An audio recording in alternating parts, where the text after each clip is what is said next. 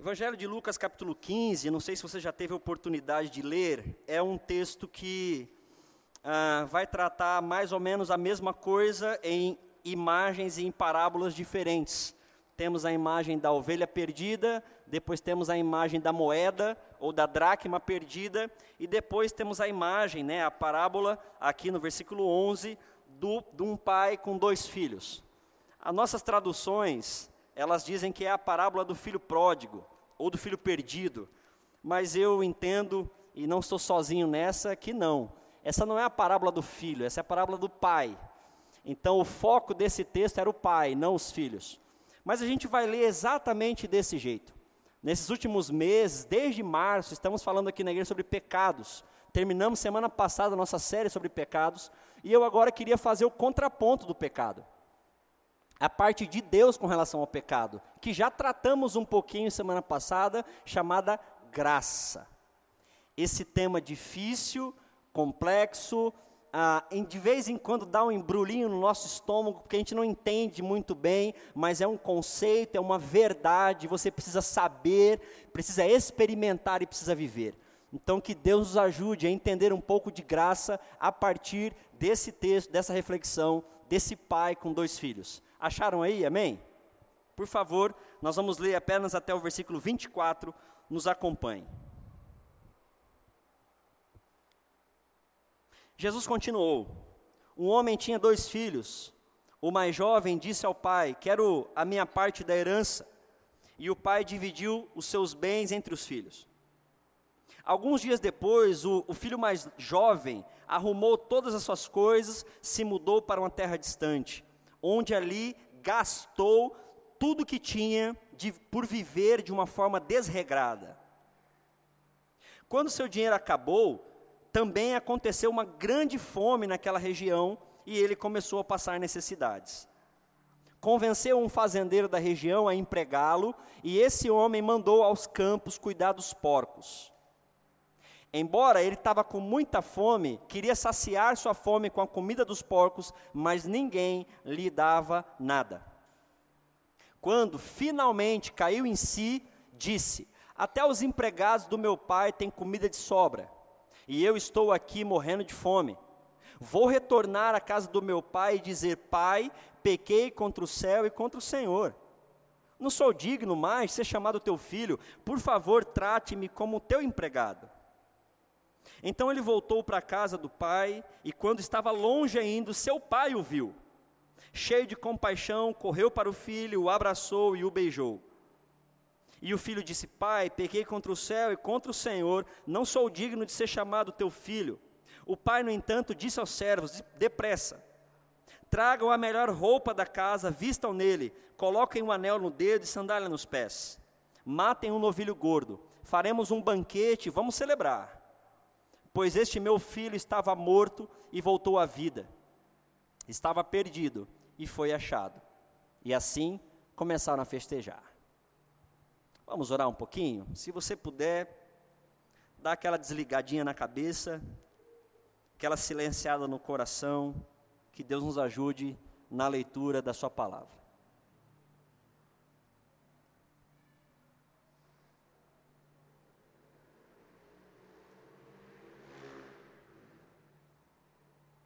Acabamos de cantar, Deus, que nós queremos construir uma casa em Ti e fazer do Senhor o nosso fundamento. Mas a gente não sabe nem como começar isso. Por misericórdia e graça, me ajude, nos ajude, ilumine nosso coração. Que por causa de Ti, a gente se encontre no caminho hoje. Em nome de Jesus. Amém. Pecado é eu assumir para mim que sou dono da minha vida, sou Deus para mim, faço as coisas que quero, na hora que quero, do jeito que quero.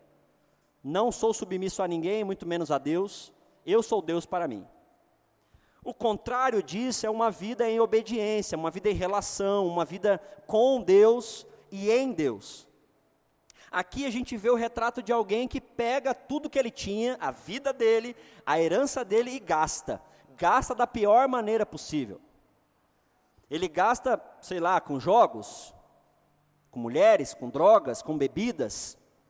Não sei com o que, que ele gastou, mas diz o texto que ele gastou de forma desregrada, ou seja, ele gastou muito rápido toda a herança do texto de, ou toda a herança dele, como o texto cita.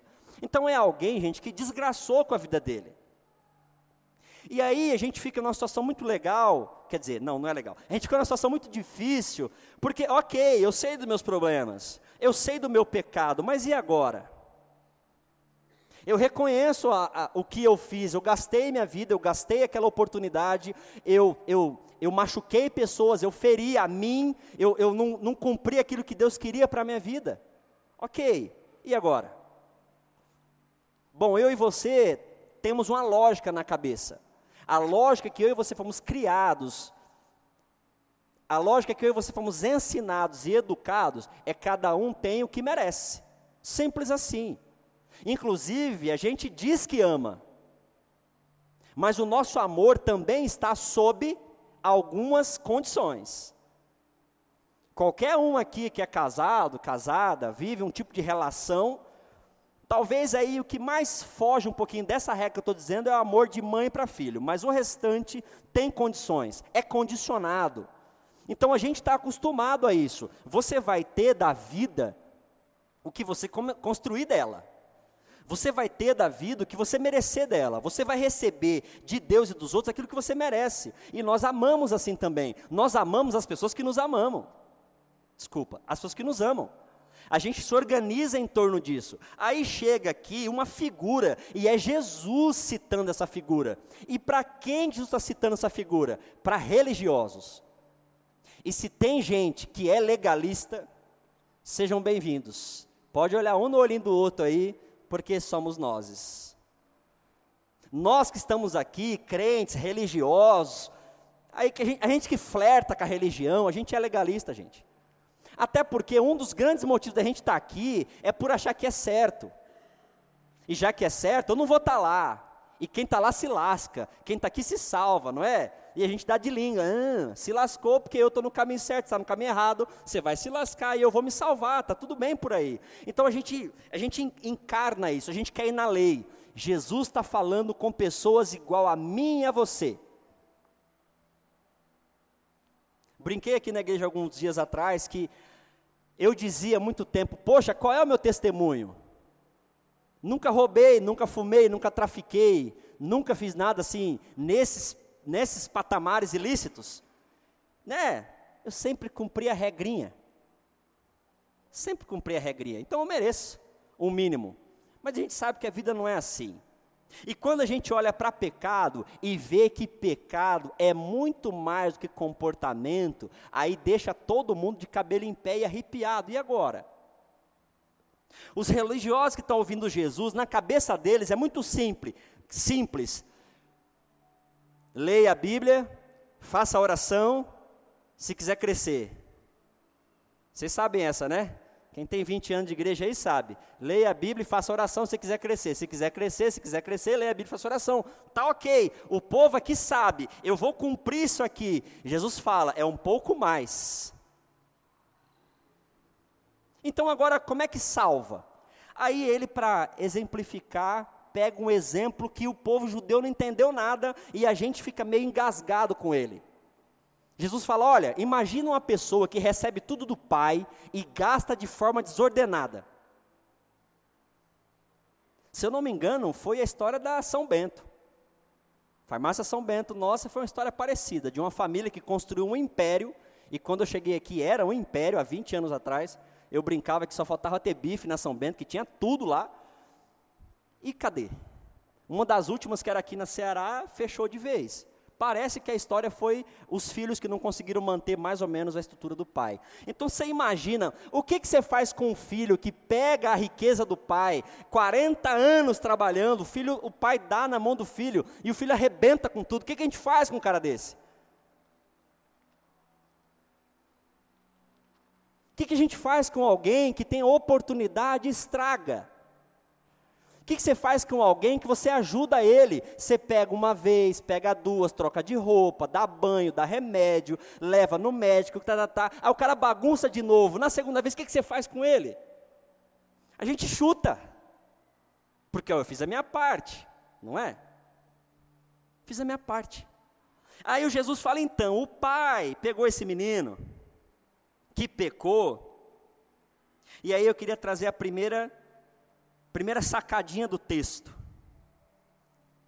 Primeira sacada no texto, versículo 17: quando ele caiu em si, ele disse: Até os empregados do meu pai têm comida de sobra e eu estou aqui morrendo de fome. Eu vou retornar para a casa do meu pai e dizer: Pai, pequei contra o céu e contra o Senhor e não sou digno de ser chamado teu filho. Por favor, trate-me como seu empregado. Ele volta para casa e, quando ainda está de longe, o seu pai ouviu. A primeira coisa sobre a graça: não depende de você procurá-la, ela encontra você.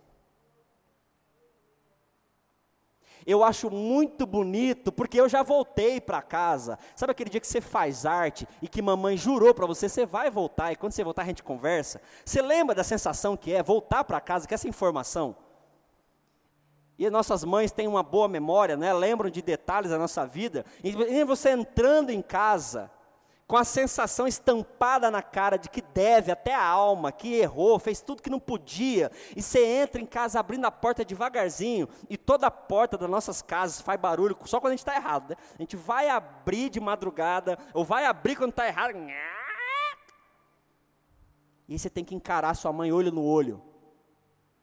E o olhar dela diz para você quem você é e o que você fez. Por melhor que seja a mãe, gente, ela vai deixar muito claro quem você é e o que você fez.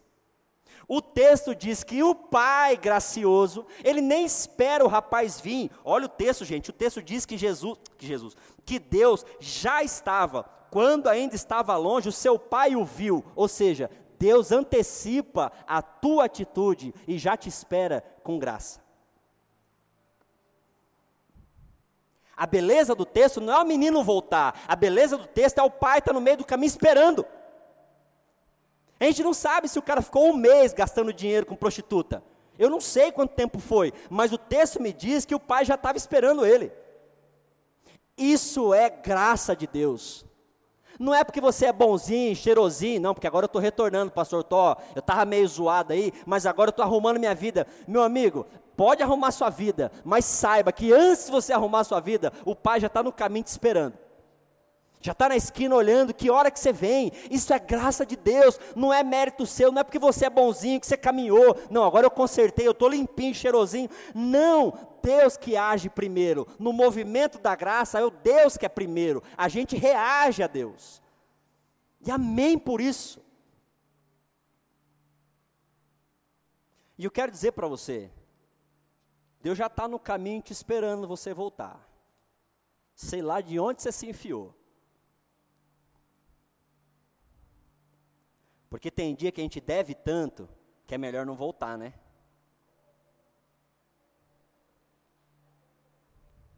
Cá para nós. Quantas histórias eu conheço, sei de cabeça aqui, pessoas que não voltaram para casa, de vergonha, culpa, e decidiram bancar sua própria vida do que encarar o que fizeram, que é realmente bem difícil. Eu acho interessante que Deus nem esfrega na cara dele, Deus não fala nada. Quem chega se explicando é ele, vou falar isso daqui a pouco, mas assim, não tem esse movimento com Deus. O que você vai falar para Deus é surpresa? Não. O que você tem que falar é se arrepender, mas não tem surpresa. Mas eu acho bonito o Deus que vai para o caminho te esperar.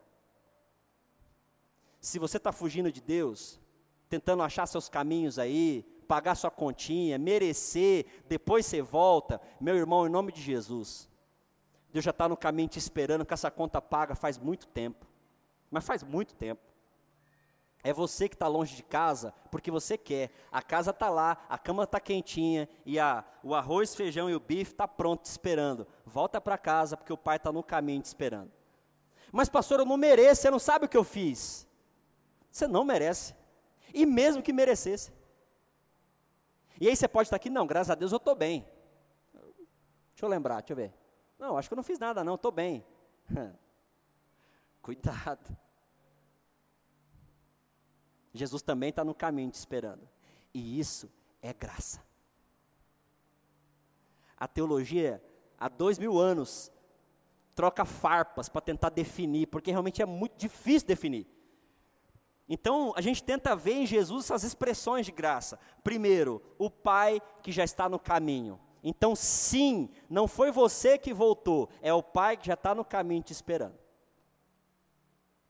Guarda isso no teu coração, porque isso é graça de Deus. E deixa eu te falar uma coisa.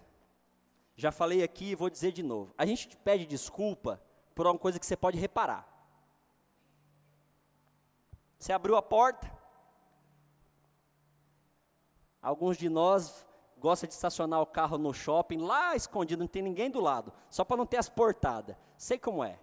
Mas quando você dá uma portada em alguém, você pode falar, cara, desculpa, qual que é o Pix, onde você quer que arruma no martelinho, eu consigo ressarcir. Aí eu uso desculpa. Quando o que eu fiz eu não consigo ressarcir, não tem como pagar, eu não tenho como devolver, aí é perdão. Tem coisas que a gente faz na vida que a gente nunca vai conseguir ressarcir. Nunca. E são essas as que mais doem. São essas que elas tomaram uma proporção tão grande que dilacera a gente de culpa por dentro.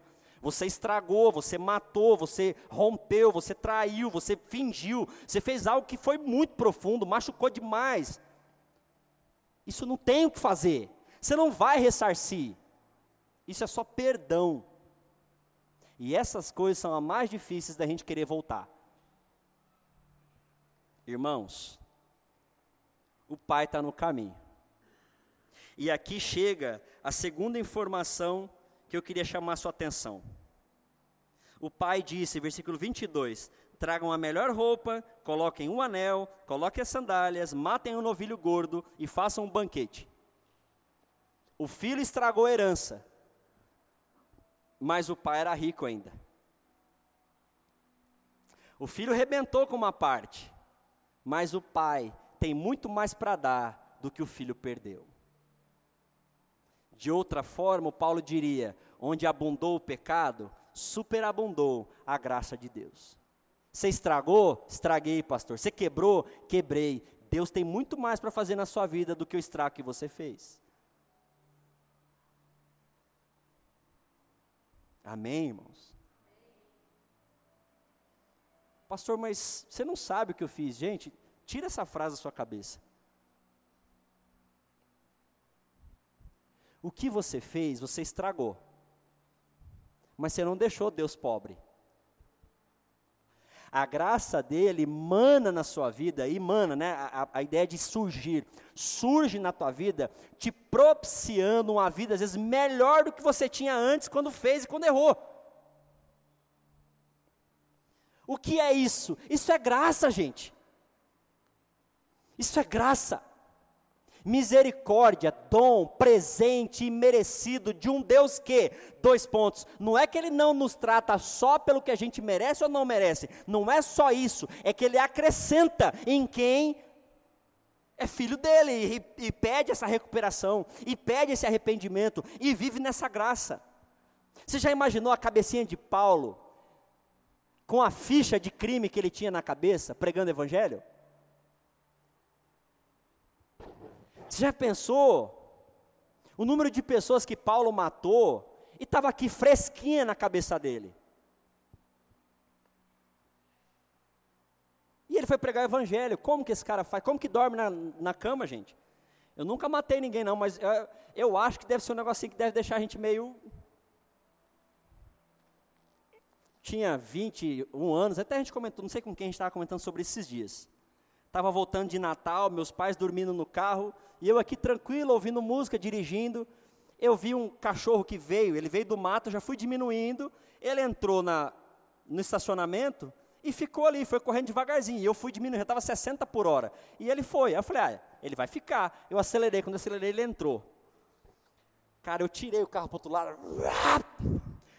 Quase capoto o carro, fui do outro lado, voltei, mas eu peguei, não tinha como. Eu só vi o, no retrovisor ele rodando. Cara, eu parei o carro e eu chorava muito. E meu pai é bravo, não é porque eu tinha batido no cachorro, porque quase matou todo mundo por causa do cachorro. Mas eu fiquei com a sensação que eu tirei uma vida, que eu podia ter protegido. Eu vi, eu podia te segurado. Mas você está numa viagem, né? Você vai parar por causa de um cachorro?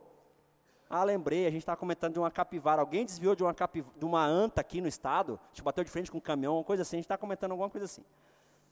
E aquilo ficou me pesando. E eu fiquei com culpa. Agora imagina você matar uma pessoa.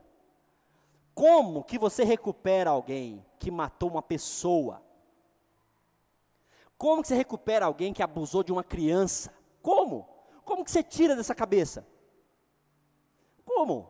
Como que faz para apagar esse negócio? Não apaga. Então a pessoa vai ter que viver pela fé. Porque pela graça nós somos salvos, isso não é de você, é presente de Deus. Então viva a partir dessa oportunidade que Deus te dá de viver a partir da riqueza dele. Não é porque você merece, é porque ele tem e ele quer dar. Isso é graça. Pastor, mas isso me dá um treco ruim. Seja bem-vindo, dá mesmo, dá. Dá. Não dá para entender. E se você tiver uma personalidade perto da minha que quer merecer tudo que tem, é muito difícil para mim, eu, enquanto pessoa, viver com esse Deus e perceber graça dele, e eu tentando aqui com as minhas perninhas ver se eu mereço, e não dá para merecer. Quanto mais eu me esforço, mais eu fico lembrando de erro para trás. Falo, meu Deus, não tem como, não fecha essa conta. E eu orando hoje à tarde, pensando muito nisso, é, o que vem na minha cabeça é que não é para fechar a conta. A relação sua com Deus é de fé e amor, não é de custo-benefício. Não é porque agora você merece, ó, legal, tapinha nas costas, muito bem. É graça. Terceira coisa. Pai, pequei contra o céu, contra o Senhor, não sou digno de ser chamado teu filho. Irmãos, a tua situação não determina a tua condição. Também não gosto de fazer isso, não, mas vamos fazer só uma vezinha, faz tempo que eu não faço. Pode repetir comigo? Ó, faz tempo que eu não faço. Quem está aqui faz, sabe que faz tempo que eu não faço, eu tenho crédito. A minha situação. Como é que eu disse? Não determina a minha condição. Isso. Qual que é a situação dele, gente? Estava mais sujo que pau de galinheiro, gente. Você contrataria esse cara para a tua empresa, Marco? Você ia chamar esse cara para sentar na tua mesa? A situação dele era de errado, rabinho entre as pernas, devia até a alma, chega em casa devendo, mas a, a situação dele não mudou a condição dele. Em nenhum momento esse rapaz deixou de ser filho de Deus.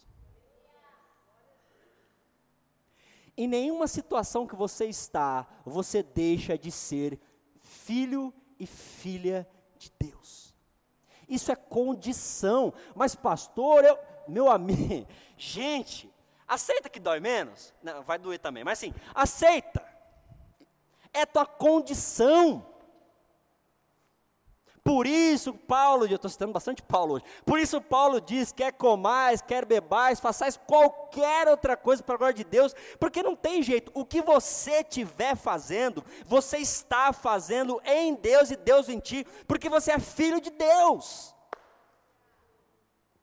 Então, isso é um, é um, é para te dar um alerta, claro que é apavorante, mas também é reconfortante, porque esse guri, ele queria voltar para casa e ele sabia que ele não merecia ser filho, ele merece ser empregado se o pai for bonzinho e contratar ele de novo, é o certo. Todos nós aqui falam, não, é isso aí, acho que está certo também.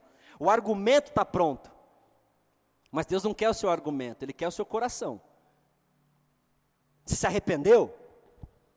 O cara que caiu em si, ele se arrependeu, ele viu, ele viu onde ele entrou. Caiu a ficha dele. Ele abre os olhos, ele sabe o que fez.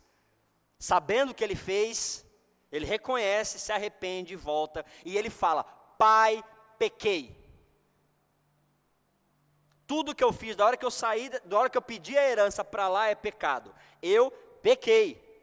Logo eu mereço. Não. você é filho de Deus.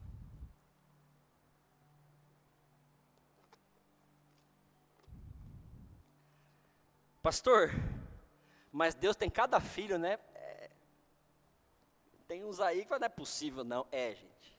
Mas, pastor, é, gente. É filho. Mas pode dar um pau no filho de Deus? Não, ele é filho de Deus. Irmão. Mas, pastor, não, é filho de Deus. Ué, pastor, então, meu amigo, torça para que ele se reconheça, caia em si e volte. É o que a gente tem para fazer, gente. É o que a gente tem para fazer. Eu segui um cara que eu até gostava bastante, fazendo apologia à caça. Cara, 2022, gente, século 21. Desculpa, gente, desculpa. Eu, não, não, não desce daqui para cá. Me noja. Qual que é a graça? Claro, já fui guri, já tirei em rolinha. Rolinha pode? Não, rolinha não pode. Já fiz também. Claro. Mas eu tinha 10 anos, gente, 11 anos. Hoje em dia, século 21, apologia à caça. Não pode ser filho de Deus uma desgraça dessa. É, é, literalmente, é porque é sem graça, tá? Por isso é uma desgraça. Não pode ser, não pode. Pode. Mas então, como é que eu entendo? Está comendo comida de porco, está longe de Deus, gastando a vida dele do jeito que ele quer, que ele acha que ele pode, mas ele é filho de Deus. E precisa talvez que você tenha mais paciência do que ele, do que eu, que parei de seguir, chama o cara e falou, amigo, segurada aí, é uma vida, amigo, né? Ajuda a gente. Aquele vizinho que põe fogo em terreno seco, não é uma bênção, gente, é uma pessoa dessa no varal, fedendo, eu amanheço com o nariz tudo sangrando, cheirando fumaça. Não é, não é uma benção uma pessoa dessa. O que a gente faz com a pessoa dessa? Faz nada. Se puder conversar com jeito, você faz. Mas nada que fira a dignidade dele, porque independente do que ele é, do que ele faça, ele é filho de Deus. E isso é graça. E não é legal para a gente. Quando é com os outros, quando é que a gente é uma delícia, né? Ai, eu sou filho. É o outro também, viu? Eu quero terminar chamando a atenção de vocês para uma coisa que eu acho belíssima. Continuo nessa linha que eu estou falando. Tragam a melhor roupa e vistam nele. Coloquem o anel e a sandália. Matem novilho e faz festa. Porque Deus, ou porque esse filho estava morto e voltou à vida, estava perdido e foi achado. Deus faz festa toda vez que se encontra com a gente e a gente se encontra com Ele. E Ele nos dá características de filho. Anel, na época, era o que de vez em quando a gente tem ainda, né? Anel de brasão, não sei se vocês já viram, pessoas usando anel de brasão. É, meu pai tem um anel da teologia, o pessoal usava também, as, as faculdades tinham uns anel, tinha umas cores, lembra desse negócio desse? Sou velho, né, gente? Mas tinha, tinha. As faculdades tinham uns anelzão assim, que era essa ideia do brasão, de um, de um nome, de uma herança, de uma família.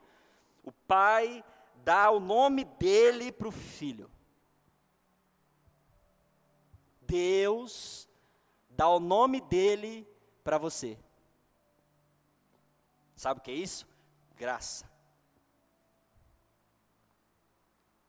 Então, quando você está lá sonegando impostos, você é Deus sonegando impostos. Quando você está lá maltratando fulano de tal, quando você se acha, quando você não tem a dignidade de olhar no olho do pedinte da rua e falar, meu amigo, não tenho nada para te dar, mas que Deus te abençoe, cara, não tenho, desculpa, com mínimo de dignidade. Isso é Deus que não olha para o ser humano e fecha o vidro como se aquilo fosse um poste que eu não reconheço vida. Porque você tem um anel, o selo, que é o Espírito Santo, a roupa, a palavra e o amor de Deus em você, ou deveria, pelo menos.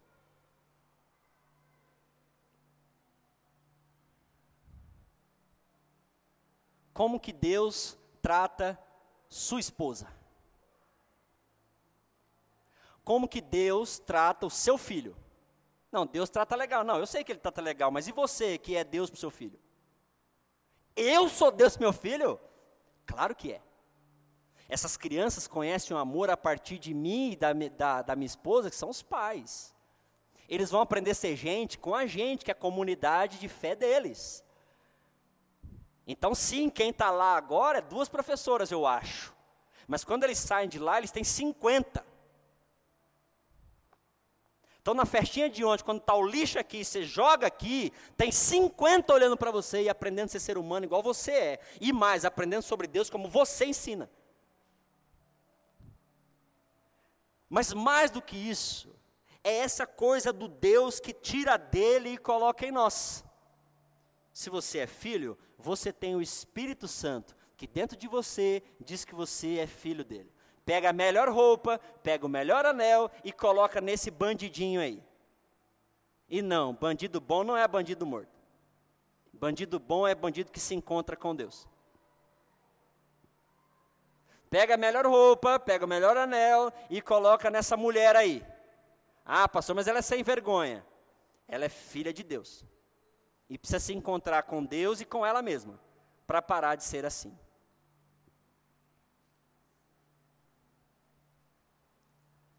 Uma vez entramos numa discussão meio acalorada, estavam discutindo o tamanho de roupa de mulher. Sabe que a gente faz isso? A gente parou de fazer essas coisas, de vez em quando a gente fazia. Aí um desafio não, porque tem que falar com as meninas vêm com um shortinho aqui, não sei o quê. Aí um dos nossos levantou, deixa ela vir. Ué, deixa ela vir.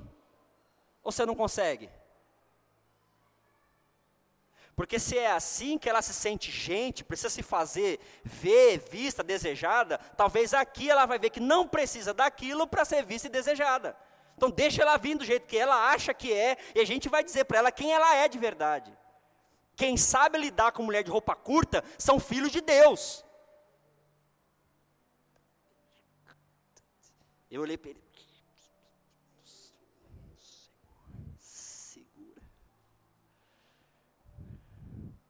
Mas cá para nós, não é verdade?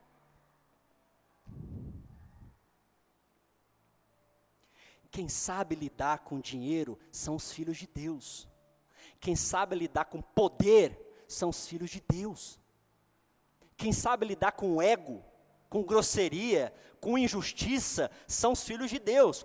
Onde estão os filhos de Deus? Que quando vieram devendo, o papai pegou a roupa, pegou o anel, trouxe para casa e fez festa. Onde estão os meninos e meninas que papai colocou o anel do Espírito Santo, trocou a roupa, veio para casa e fez festa? E quando é a minha vez, é, é show. Na dos outros, sento pau. Espera aí, gente, só um pouquinho, vamos devagar aí. Não foi essa graça que a gente aprendeu. Não é esse amor que eu fui chamado, que eu fui conhecido. Irmãos, em nome de Jesus, graça é eu chegar diante de Deus e Ele falar: pega a melhor roupa, pega o anel, coloca a sandália que o pé dele está ferido, mata novilho, a gente vai fazer festa, porque esse filho estava morto e voltou à vida. Uai, mas ele estava vivo. Vida longe de Deus na Bíblia é inferno. Inferno na Bíblia não é só pós-morte, ou talvez nem lá. É um estado ou uma vida sem a experiência de Deus. Isso é inferno. A graça é aquele pai que te encontra no caminho, te chama de filho, põe anelzinho no dedo, põe roupa e manda todo mundo falar: ó, porque esse aqui é meu filho. Eu quero te perguntar: você já encontrou com essa graça? Você já caiu em si dos lugares, das escolhas que você fez? Sim, amém. Esse é o primeiro passo. Arrependa-se. Mas não fique procurando caminhos de penitência. Não fique procurando caminhos de pagar a conta que você fez. Porque se é nesse pé que você precisa de perdão, você não vai conseguir ressarcir o que você fez. Volta para casa, deixa Deus te pegar no meio do caminho E em nome de Jesus, deixa ele trocar sua roupa, te dar um bom banho, colocar um anel, levanta a tua cabeça, porque você é filho e filha de Deus. E essa é a graça. Um convite a uma relação que a gente não merece, não fez por onde, não tem nem como bancar, mas ela está aí e ela nos alcança. Meu desejo nessa noite é que você entenda que muito mais do que você gastou, Deus tem para te oferecer de vida, muito mais. Muito mais do que você estragou, Deus tem para te chamar de filho, falar: vem cá. Algumas coisas a gente vai construir junto, inclusive. Mas eu tenho vida para você, filha. Há esperança, gente. Há esperança. Você está vivo aí? Então tem esperança. Pastor, eu não consigo ressarcir.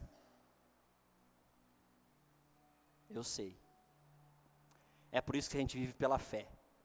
E sem fé é impossível agradar a Deus, porque enquanto você estiver tentando bancar os seus erros, você está na força do seu braço, isso não agrada a Deus, te afasta dele, porque isso é pecado. Em nome de Jesus, Senhor Deus, essa é a nossa oração. Esse amor que faz mudar o nosso mundo, nós oramos agora e pedimos que ele entre no nosso coração. E Deus, não é do seu jeito, mas olha, se a gente estiver muito fechado, invade o nosso coração. Pega a gente no nosso caminho, pega a gente onde a gente está a, gente está se escondendo, a gente está fugindo, a gente não tem coragem de voltar, não tem coragem de te olhar nos olhos, a gente não consegue se arrepender direito, a gente tem uma dívida enorme que nem a gente dá conta da gente mesmo, mas o Senhor é um Deus de graça, de bondade, misericórdia, que está no nosso caminho de braços abertos nos esperar. Nos deixe te buscar. E se a gente não tiver vontade, Deus nos inspira a te buscar nos ajuda a cair em si de nossos pecados, nos ajuda a cair em si nas nossas lógicas mentirosas que vivemos.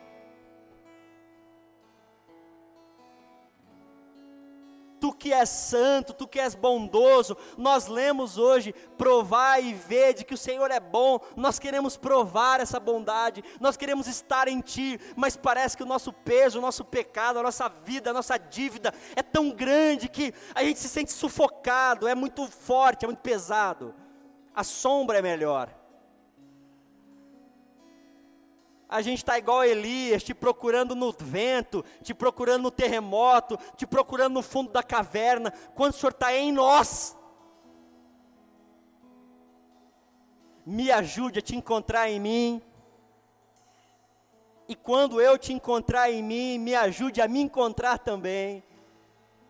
Receber o anel que eu não mereço. O Espírito que chama de filho que eu não mereço o abraço que eu não mereço, a festa que eu não mereço, mas me deixa viver a vida e a salvação que o Senhor me dá e que eu não mereço, mas eu recebo com a alegria do Senhor.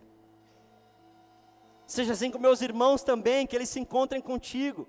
Sei lá onde eles estão, sei lá que desculpadão, que lógica maldita botaram na cabeça. Que caminho foi que eles pegaram, que rua que eles entraram mas o Senhor conhece cada um, cada coração, cada intenção, cada pecado, cada lugar, cada sujeira. Se esse meu irmão não caiu em si ainda, que o teu Espírito Santo agora o ilumine, o faça enxergar e que ele tenha coragem de voltar para o Senhor. Se ele não conseguir reparar o que ele fez, que ele em ti tenha uma nova vida cheia da graça, da bondade, da misericórdia do Senhor. E agora todos nós queremos dizer e cantar que nós vamos construir a nossa vida no Senhor. Receber esse amor que me salva e pode transformar o meu mundo e de quem está à minha volta. Que o amor de Deus, graça, presença, iluminação, palavra, luz, esperança, do Pai esteja na minha e na sua vida. Que você tenha uma semana de paz e em paz, mas que você viva debaixo da graça de Deus, Que seja assim, em nome do Pai, do Filho e do Espírito Santo. Amém e amém. Só um pouquinho.